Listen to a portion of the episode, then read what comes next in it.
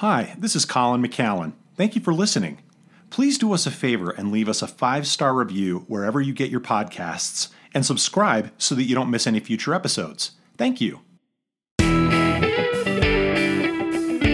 Welcome to Is This Legal? Here are your hosts, attorneys Colin McAllen and Russell Hebbets. Hi, everyone, and welcome back for another episode of Is This Legal? My name's Colin McAllen, and I'm joined, as always, with my partner, Russell Hebbets. Good morning, good evening, anyone out there. How you doing today, man? I'm doing great, having a great day. Good, me too. Well, uh, it's always a good day when we're recording this podcast. Uh, speaking of this podcast, we're going to do a case update for you. Um, on episode fifty-six of this podcast, we covered the very disturbing arrest of Karen Garner at the hands of the Loveland Police Department here in Colorado. Uh, briefly recapping, Karen is a seventy-three-year-old woman with dementia who was investigated for a shoplifting infraction in Walmart. Pursuant to that investigation, members of the Loveland Police Department violently took her down to the ground uh, and eventually broke her arm while pinning her against a police cruiser. Um, we discussed this case thoroughly in episode fifty-six, which is titled, When Does Resisting Arrest Become Resisting Arrest? And you'd be well served to listen to that episode before this one, because we go into a lot more detail about what happened in this case. A lot of people tuned into that episode. And this is very exciting today, Russ. We're going to do uh, not only a case update on the Karen Garner case, but we also have a special guest, Sarah Schielke, who is Karen Garner's attorney, is going to join us to discuss her handling of the case, which she just settled with the city of Loveland for three million dollars. Yeah. Well, before we get into that, before we get into our guest piece with Sarah, let's let's kind of talk about what we know now that we didn't know then. Because when we put out our original Karen Garner podcast, we didn't know whether or not there were going to be criminal charges against right. the police officers.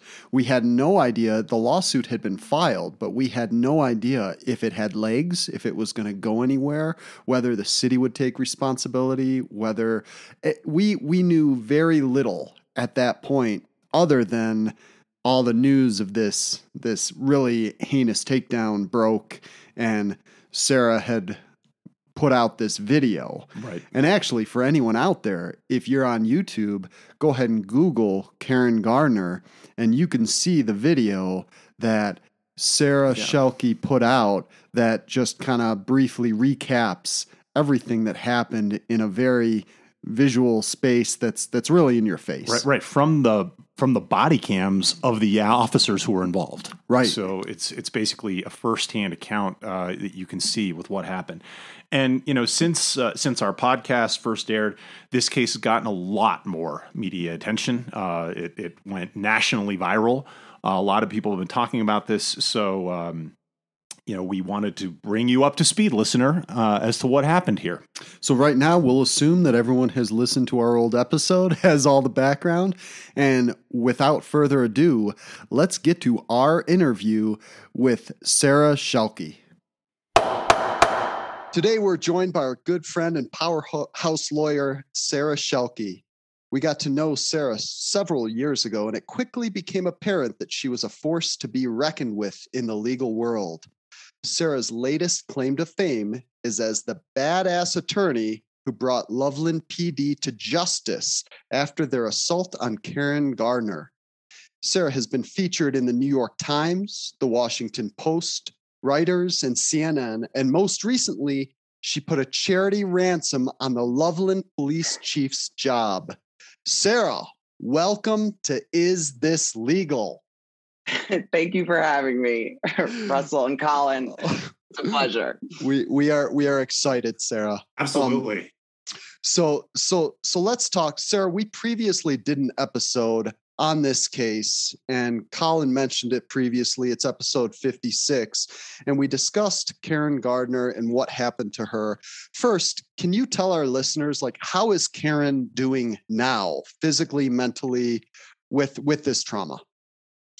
Well, so Karen uh, has dementia and we did have to go into a long-term memory care facility um, with round-the-clock care right after this. Um, it really just was not safe to keep her anywhere. And the difficulty, too, with another condition she has is called sensory aphasia, is that it makes it very difficult for her to communicate or understand a lot of communication. So um, the incident with the assault on her and the denied medical care and all of that functionally would, could never really be explained, and that the trauma associated with it never really processed. And so what we have seen over the past year has been a pretty sad and, and, and painful, precipitous decline for her. And she, you know, is really not in her health, and, and what her family is described is that, you know, who she was, even with like the dementia at the time this happened um, that day. And that was kind of gone, like that,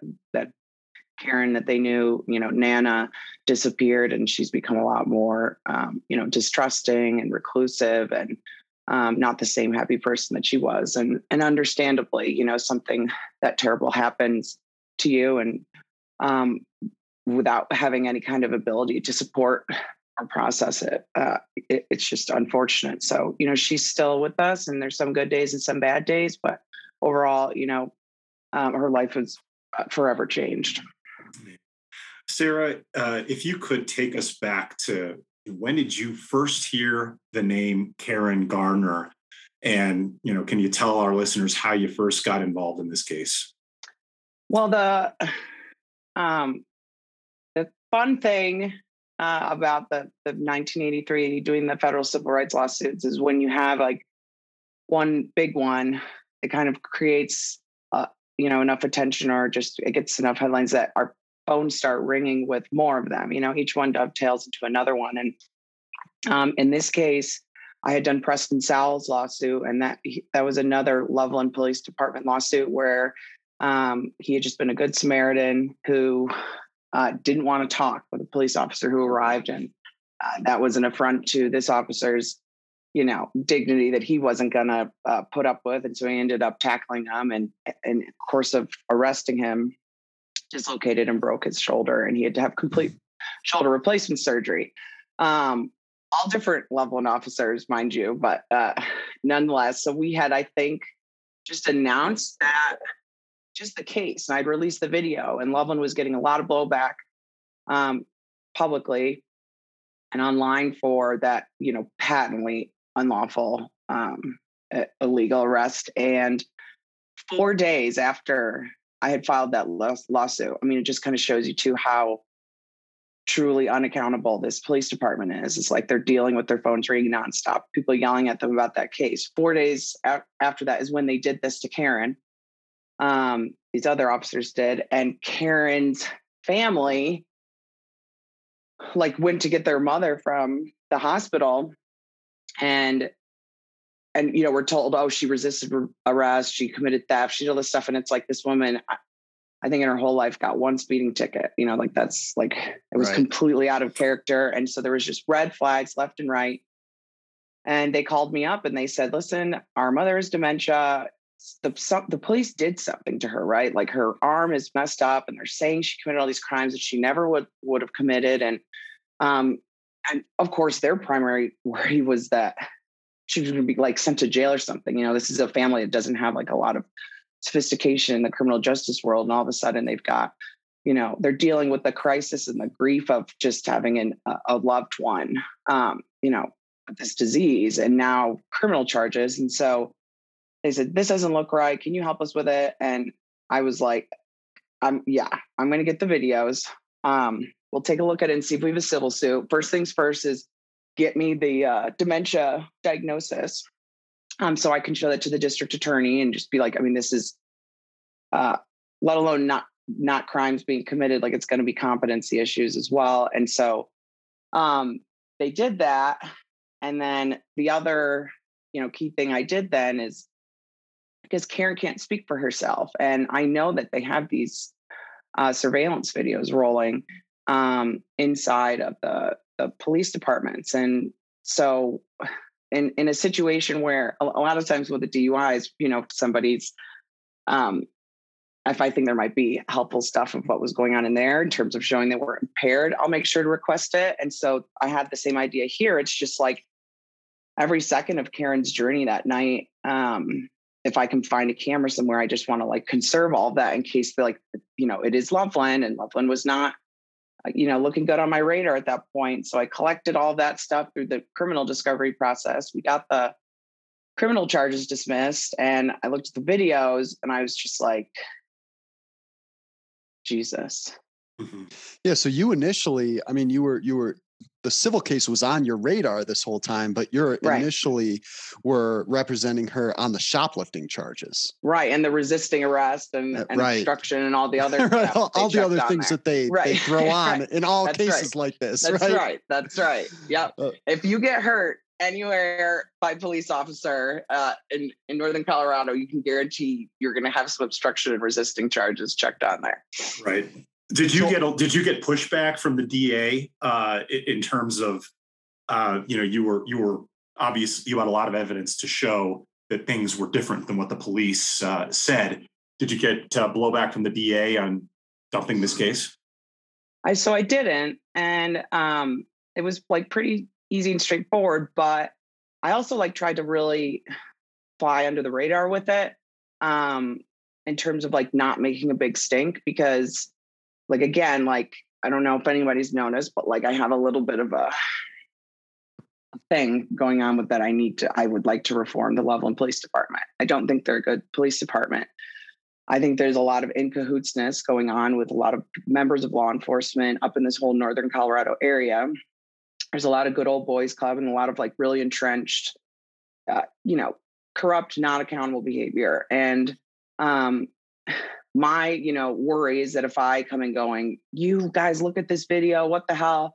We were close enough in time to when it had occurred that they would fake an ongoing investigation to pretend that they um, had been looking into it all along. And so I just wanted to get all the videos and like go to my like little little corner and like plan with them and just let them just think, oh, it's just a dementia thing. It's no big deal. And um, dismiss it and and let things be quiet for a little bit because Um, I mean, it's, you just have to be like, so, I don't know, practically like sociopathic at this point to try and like take down the multiple levels they have, like that I'm just discovering of, of protecting themselves or creating this illusion that they were, um, you know, policing themselves and, and, and following policy and following training.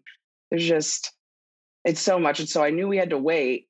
But we just need to get the criminal case dumped and, you know, not get too crazy about it. But like, even in my exchanges with the D A, she was like, wow, that looked like dementia. And I, I was like, weren't those videos hard to watch? And she was like, yeah, okay, well, I'm just dismissing and that's it, you know? And now of course it's cut to once we did release the video, that very same district attorney's office now is putting criminal charges on the cops who did what's in the video that they watched, you know, right. like, so. Yeah. Exhibit right. A of the so, of the, the the cahoots, but in I any mean, event, in cahootsness, Sarah, which by the way is yeah. my new favorite word. I love the word cahoots. It's, it's a great word, but yeah. So um, it wasn't too much difficulty getting it dismissed, and it was kind of hard sitting patiently, not unloading the thing, but. So, so can, you, can you tell us about that, Sarah? Let, let's talk. Uh, I know that you made a video uh, kind of showing uh, in stark detail what these officers did using their own body cameras. Uh, can you tell us how, you know, how you created that video and what your intent was with it? Um, I very much like believe strongly, you know, I think social media sucks for a lot of reasons, but it has a couple of good features or, you know, powerful components that if like harnessed correctly can, I think can be great drivers of, of important change. And um, I, in working in Loveland and really just specializing in D U Is here. And so I just see a lot, like a, we, a lot of video, especially in the past couple of years. Um, This is a, a police department that I can just tell you is a terrible culture and a lot of bad patterns and practices. And, and the issue is, you know, just being one person is, you know, or filing one lawsuit here or there isn't ever going to bring about the change, right? That's just going to be like one case at a time, getting a chunk of money from an insurer, and they get to go back to another day at the office. And with the video, I wanted to create something that could um, tell the story of what happened and still be true to everything that occurred. But, um, you know, I added some like captions explaining things and giving context, and then tried to keep it around three minutes because that's really probably the most attention span that anybody has. And, um, you know, highlighting the injuries and showing, uh, you know, just telling the story as quickly as I can. And I, I, my, you know, thought and all this is that that gives a ch- the video a chance of going viral and being seen by a lot more people and by much broader audiences than if I just release a body cam video and tell people what to think about it. You know, most people don't, most people don't want to be told what to think about videos. They want to see them, but they also don't want to watch that long of a video. So I'm trying to, to, to thread, thread the needle there. And um, then I just unleash it everywhere and get, see what people thought. And, um, you know, I don't have anybody personally affected by dementia um, in my life. And so that was something I really underestimated. I mean, I, of course I, as a, I have like third party observer or like kind of like great sympathy for it. And it looks like the worst thing to go through, but I haven't gone through it. And so what I really didn't anticipate um, was how people who have uh, loved ones affected by dementia, how upsetting this video was for them. They saw their own mother or grandparent in the video, in what was happening to Karen. And um, that that whole community, everybody affected in that way. I mean, we were, our phone was ringing nonstop with a lot of people just calling, like crying and saying like, this is the hardest thing I've ever had to watch. You have to get this police department, you, you know, how can we help? All of that, you know, and that, and it even led to that Uh, a protest at the at the Loveland Police Station of people who were so upset about it. And so that was, you know, um, really amazing to just see and, and hear from, and and also just heartbreaking as well, uh, learning kind of just as a collateral thing of how de- devastating dementia um, and Alzheimer's really is for so many people. And I'll tell you, Sarah, like I have... Um, I had a uh, great uncle who was very close. It was my grandfather's twin brother who had dementia, who had Alzheimer's. And then right now we have a very close family member. That was so hard to watch, like you said. Literally, the first time I tried watching your video, I had to shut it because it, yeah. it, it, it was too hard. It was too yes. difficult to watch. Um, so I I completely hear what you said, what, what you're talking about. Um, And you can't underestimate that. Did did you approach the city before releasing that video to see if they were open to some sort of settlement? I thought about it. And um,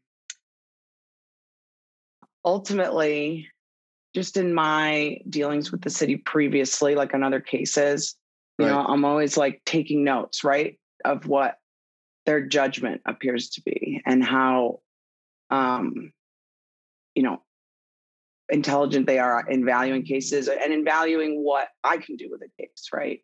And ultimately, I decided not to bring it to them and make make them an offer, you know, a pre-filing type of offer, because I thought there was a zero percent chance, based on what I know of Loveland and how mismanaged they are, they are, and how much they keep underestimating me, that they would never pay what it was going to be worth to them for me to not file that suit and, and release that video. And so sometimes people have to learn, you know, the old fashioned way. And I think Loveland's going to have to, it seems like Loveland doesn't, doesn't really learn very much. So we may have to keep doing it this way, but there's, it's always hard in civil rights stuff because money makes such a big difference and does really restore a lot to, to individual clients. But when you do these kind of like, you know, pre-filing, we'll keep it quiet if you just, you know, pay what you should pay to not have this thing go public, the community loses out quite a bit because we didn't expose the misconduct and there was no real change that was made. And so in,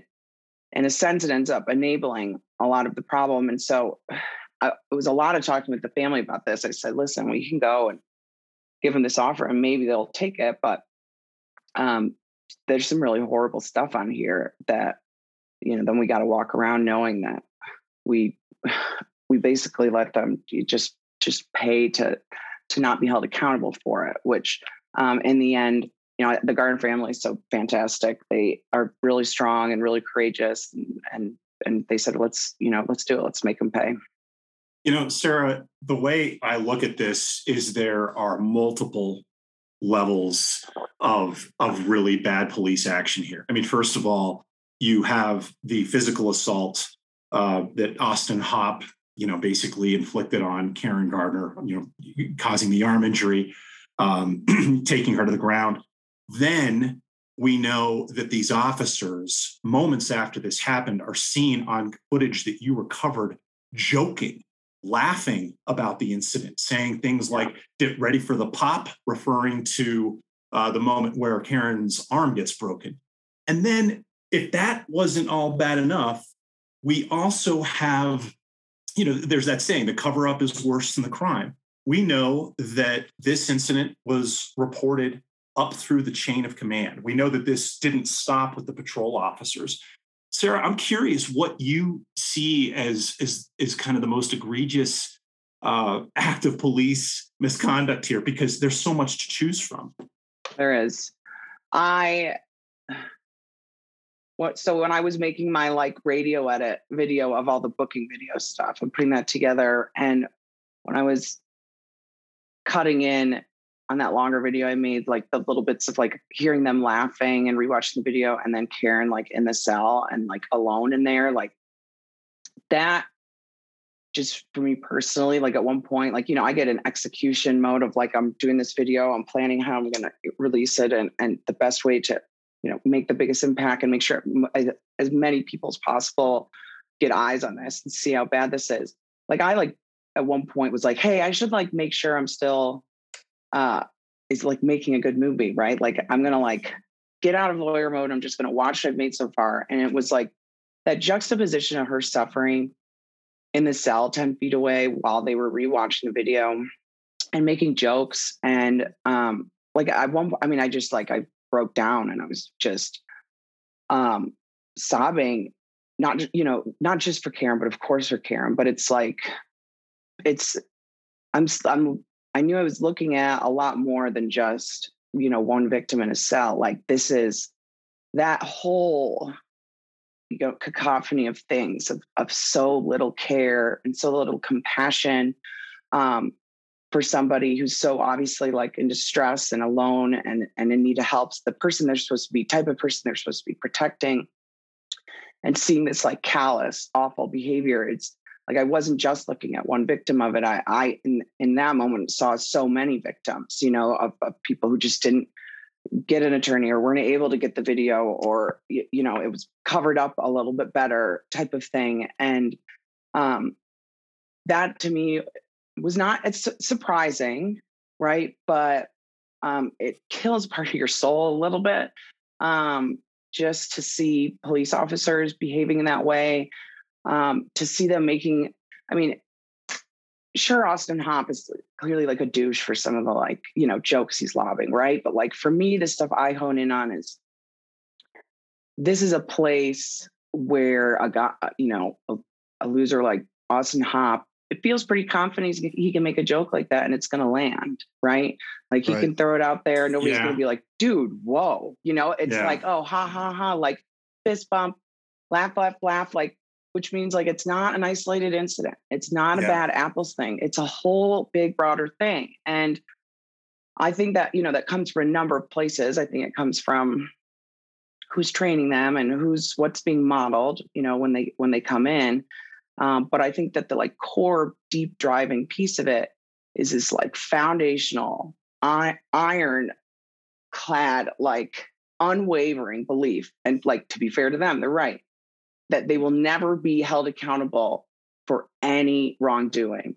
And that is like the Loveland police way. And, and you can see it in how they review each other's the, the, the complaints, how they help each other, you know, come up with nonsense explanations for the use of gratuitous violence, how they, I mean, if you watch what they've been doing, like the police have been lately going to like Loveland City Council meetings and like giving themselves standing ovations, commenting about how great the rest of them are. And it's so you know, horrible how people aren't supporting them when it was just an Austin Hopp problem. And it's like, you guys are, I don't know what Kool-Aid you were served when you arrived. I don't know why you're still drinking it, but like, I'm going to fight until we take that Kool-Aid off the menu, because this is bad.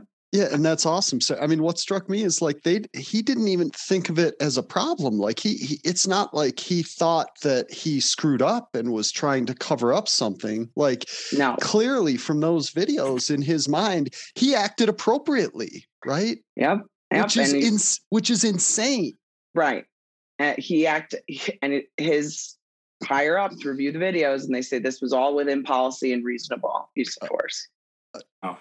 Amazing. So, so what's going on now, Sarah, with Hopp, Jalali, and and Metzler, who's the sergeant?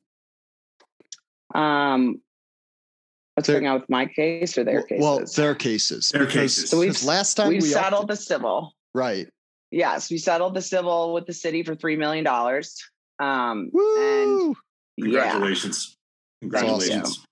Yeah, I think it. I I've tried to research. It's hard to keep track of all. Um, settlement amounts, but I think it is a record-breaking civil rights settlement in a case that is does not have death or permanent disfigurement or like wrongful uh, conviction, in, imprisonment for a number of years, you know, for like a broken bone, and um, that's, you know, essentially healed, and then the, the trauma associated with it. it. I think it was a historic settlement, and we fought really hard to get it. And I, I knew that, especially when you're talking settlement stuff and there's never going to be admissions of liability on the other side, then the number just needs to be a respectable coda to the legacy of all that happened in this case. And so we got that. And um, that was a relief, especially just because Karen's just not in great health, and you, we want to hopefully get, uh, you know, have the proceeds of this available so that she can enjoy some of it during her lifetime. So that's certainly good. Um, on the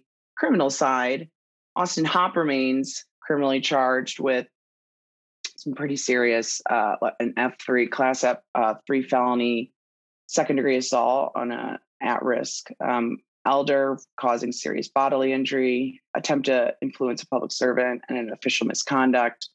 Um, And that and, and that uh, that F three second degree assault is a mandatory prison sentence yeah, if you were convicted yeah. as charged.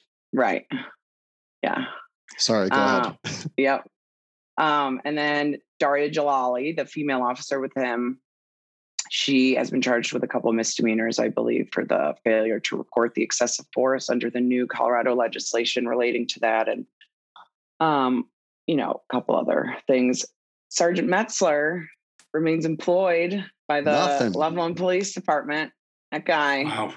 I can't, I can't imagine how many bodies he knows, like where they're buried, because for them to be keeping this guy on, because like I am churning out a lot of smoking Metzler guns here in terms of him helping to cover up or to, you know, intimidate people out of complaining, um, to uh, just really paper over a lot of misconduct over a lot of time that he's been there. And um, he, I don't, I just can't imagine what he must know for them to not have fired him yet. Well, let's not a talk good guy. About, Sarah, let's talk about the uh, tippy top. Let's talk about uh, the chief of police, Bob Ticer. Um, after your video was released, uh, you know, I watched a press conference of Chief Ticer saying things like, uh, you know, this is not who we are. Uh, this, this conduct is not this representative. This is not the Loveland Police Department. Exactly. And I, you know, couldn't help but, uh, you know, chuckling because, uh, you know, I know you, I know some of the cases that you've been working on, and uh, now I know the Loveland Police Department. But can you tell us a little bit about, this is really interesting. Um, you, you made, uh, uh, you made a public statement about uh, Bob Ticer and his, uh, I guess, future employment with regard to kind of a, a, a charity ransom. Can you please explain to our yeah. listeners uh, yeah. what you're wanting to do with Mister Ticer?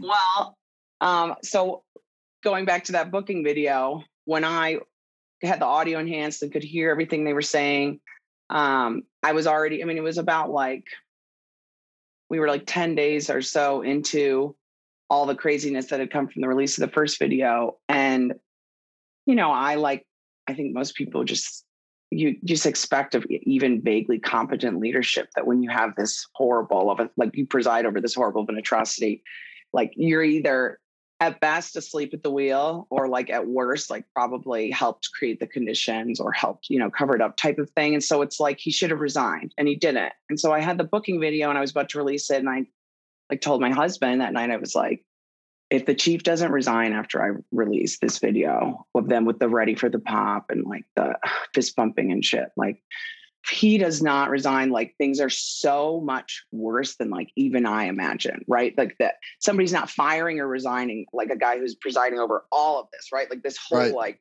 sick culture. And sure enough, I release it.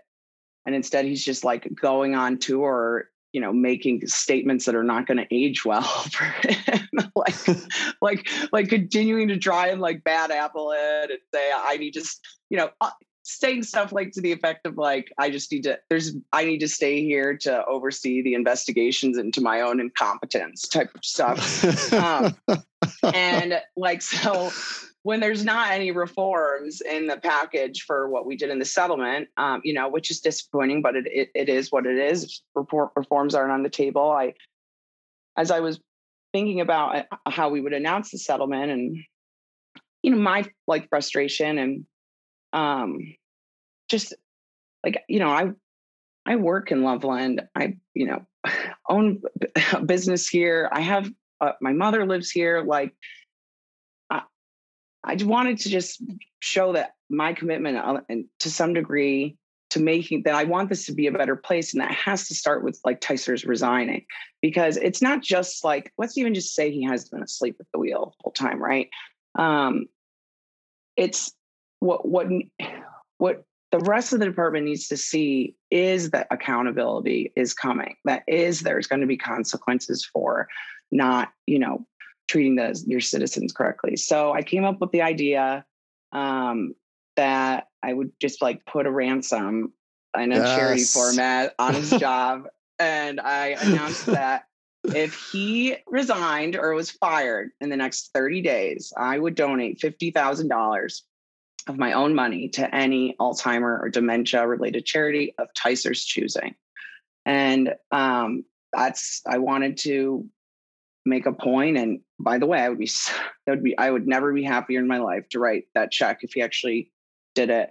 Um, but I wanted to just put more impetus, impetus and pressure to be like, this isn't just like, I'm not just, you know, some traveling attorney coming in, like with a video, making a splash and taking some money and running. It's like, I'm not going to stop until there, there's some serious reforms in this police department. And it's, and Ticer is, the starting, you know, the head of the snake, but there's a lot more going on there. And, and so it's a lot more, it's symbolically important, way more than it even just whatever he's contributed to this mess. And I'm sure it's plenty, but like, um, the rest of those, the people working there need to just feel that things are changing, that, that there is going to be, there, there will be accountability in Loveland now. Uh, and they need to uh, adjust their behavior and, and, and be better with the people they're policing and the people that are trusting them to keep us safe. It's so awesome, Sarah. Like any, any I, word, has he accepted, uh, has he accepted no. your offer? He okay, has refused my offer. Okay. He has but, declined. He immediately declined. I, I was thinking about buying a billboard to, by uh, the police station to just say, resign Ticer and, and say how many days he has left. But there's, they're, they're, they're not uh, there's none close to him close enough that it might not be worth it, but I, I have looked into it, um but you know, it's it's kind of like I kind of do it to be funny, but it's also like this is just the beginning, and I think that the clock is ticking on uh, on that hot mess. I mean, he he literally he, he declined my offer, and he said it's because it's his responsibility to stay and oversee the investigations into his incompetence. Wow. Well, Sarah, you have done such exceptional, exceptional work here um, for for Karen and for the whole community of Loveland. Like, you really should be applauded. And I mean, I, I know I am very just I'm I'm grateful to to know you, Sarah. And so well, and also, oh, it, it is so, same. I mean, we we podcasted about this. It is so hard to hold the police accountable. They have a lot of safeguards. It's very, so very difficult to successfully mount any sort of nineteen eighty-three or, or, or really any successful lawsuit against the police. And so, yeah, echoing what Russ said, Sarah, I'm so grateful that the Garner family uh, entrusted this uh, horrible nightmare to you. And uh, kudos to you for a job well Thank done. Thank you.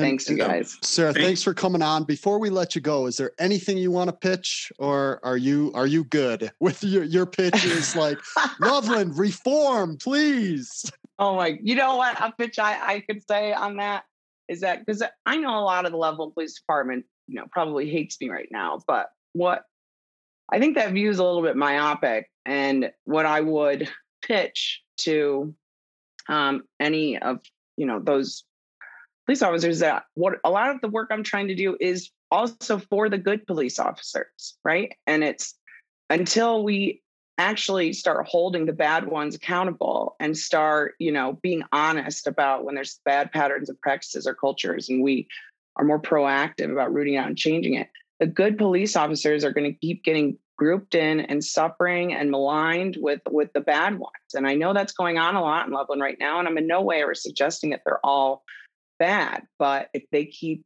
backing and covering up for the bad ones, then the good ones are going to go down with them. And that's a real tragedy, because I think that we're going to lose a lot of good police officers the more we keep shielding bad ones from being it, held accountable. Amen. And that's that's not just Loveland. That is across Colorado. That is across the country. Absolutely. Yep. Sarah, thank you so much for coming on. We we loved having this chat. We really appreciate it. It was a lot Thanks, of Sarah. fun. Go Bills. Take care. Thank you. Bye-bye. Bye. Well, that was super fun talking with Sarah. Uh, very interesting case. And thank you again for Sarah for joining us today. But um, let's be honest, Russ, um, I need something right now from you. Can you give me a D? I can give you a D. Can you give me a C? I can give you a C. Can you give me an O, T, W? O, T, and an M F W. That's right, everybody. D C O T W time, Dumb Criminal of the Week. And uh, we're actually not going to the state of Florida uh, this time. We, we, we are in the United States, but I'll tell you what, Russ, this is this is a good one. So here's the setup. Uh, a suspect in Georgia left his good luck behind when he abandoned a winning lottery ticket while fleeing sheriff's deputies. uh, the Cherokee County Sheriff's Office says that a gentleman by the name of Greg Smith had a Georgia lottery scratch game card worth one hundred dollars uh, in his car when he ran away from an officer during a traffic stop on an interstate. And, um, you know, he, he he got away clean, uh, but uh, the police decided to have a little fun. And on their uh, Facebook page, uh, they, they put up this post. Uh, to the suspect who ran on foot from our deputies on a traffic stop this morning, you left your winning one hundred dollars lottery ticket in your vehicle. You can claim your ticket at uh, four ninety-eight Chatton Drive here in Canton. We will be, uh, it will be here waiting for you. Congratulations, by the way. That's wow. the uh, Facebook post. Well, um, you know, Greg Smith um, saw that post apparently. how, how, how could he pass up on that? And realize, wow, I forgot I did win that hundred bucks. Uh, so he um, goes and attempts to claim his lottery ticket. Um, he did get his lottery God, ticket back, ticket. But he also got arrested because in addition to finding the lottery ticket, they also found his methamphetamine oh. uh, that he had with him in his car. And so uh, a police spokesman uh, uh, said jokingly about the matter, uh, you know, as soon as he bonds out of jail, we'll absolutely return that lottery ticket to him, but we're going to keep the methamphetamine. Well, that just makes for a good time at the precinct on a Friday night. Well, you know, you know that they posted this just to have some fun. They're like, all right, this guy probably got away. Imagine when the guy showed up. It's, Imagine when Greg actually showed up and said, uh, right, I, I about that lottery ticket. It, it almost sounds made up. Right. It, it almost sounds too ridiculously stupid to be real. Well, Uh, I'll tell you what, we uh, it's it's now time to uh, rate this guy uh, on our knucklehead uh, schedule. Schedule? Uh, yeah, it's a schedule. it's it's like a like a bond schedule, like maybe, maybe a dentist schedule. As they say in London, is schedule. Let's look at the schedule. Um, so I'll go first. I I'm going to give him four, Russ, and I I only am I'm I'm I'm this doesn't get the full five because he did get away from the traffic stop. I, I, I mean, I don't. There's no. I have no info here on whether or not they actually pursued him on foot, or you know, like if he had to like climb a few fences or whatever. But you know, hey, respect to the guy for getting away. Uh, all right. So, but it's, yeah, it, and that's about the only redeeming quality I can get. The rest is about as stupid as it gets, right? Yeah, I'm. I'm gonna go ahead and um, again give him no credit for getting away. This isn't. This isn't a fast criminal of the week contest. This is a dumb criminal of the week contest. So while he might be speedy or may be able to leap high fences, um, to go to the police station to recover your one hundred dollars lottery ticket when you're exposed to possession, probably felony possession of a controlled substance, is uh, uh, mind-blowing to me. Maybe he could use the maybe he used the one hundred dollars to post his bond. He, maybe he used the one hundred dollars to post one one-hundredth of his bond. Yes, or, or or some very small fraction of a defense attorney or or of his fines and costs. He is losing no matter how you look at this. This is a solid five knuckleheads, and it cannot be anything else. I, can I change mine to five? Yeah, I think you've convinced me. Uh, we'll give him the full ten for us. Well, uh, yeah, that one was fun. People just remember, don't be like Greg. Um, let that lottery ticket go and leave the meth at home, too. That's maybe sound legal advice, too. Right. So uh, that wraps up yet another fun episode of Is This Legal? Russ, where can people find us? Can find us on Twitter, Is This Legal Pod, Facebook, Hebbets McAllen, or just look us look us up online, yeah. Hebbets McAllen dot com, and uh, shoot us a tweet, a Facebook message, a email, and we're happy to take questions, and you know we'd love to hear from you. Absolutely. Well, all have a great day and be safe out there. We'll see you next time on Is This Legal? Been listening